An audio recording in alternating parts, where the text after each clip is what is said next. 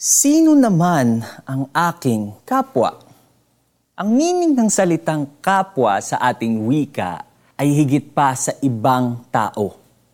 Kundi karugtong ito ng kultura, ng pakikipagkapwa, pagmamalasakit at pagtrato bilang kapantay, kaisa. Bilang followers of Christ, God calls us to be more radical towards our kapwa. The second greatest command is, ibigin mo ang iyong kapwa gaya ng pag-ibig mo sa iyong sarili.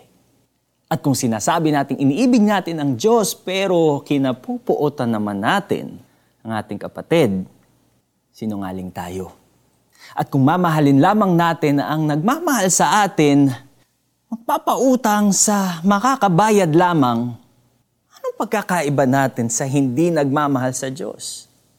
Pagtanggol mo ang mga di makalaban, ipaglaban ang kanilang karapatan, ipahayag mo ng malinaw ang katotohanan at ang katuwiran, at igawad ang katarungan sa api at mahirap.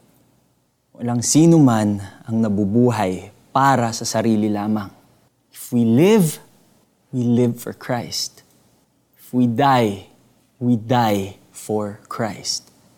Huwag nating kaligtaan ang paggawa ng mabuti at pagtulong sa kapwa sapagkat iyan ang alay na kinalulugdan ng Diyos.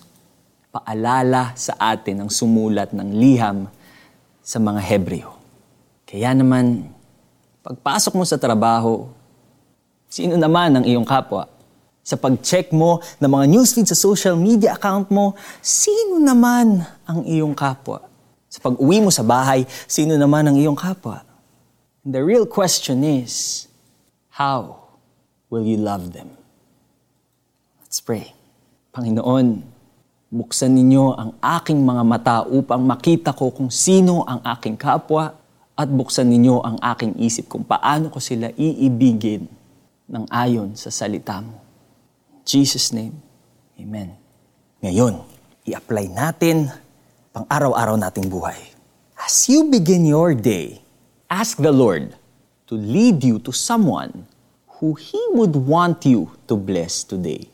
At huwag nating kaligtaan ang paggawa ng mabuti at ang pagtulong sa kapwa sapagkat iyan ang alay na kinalulugdan ng Diyos. Hebrews 13, verse 16. Ako po si Neo Rivera. God bless.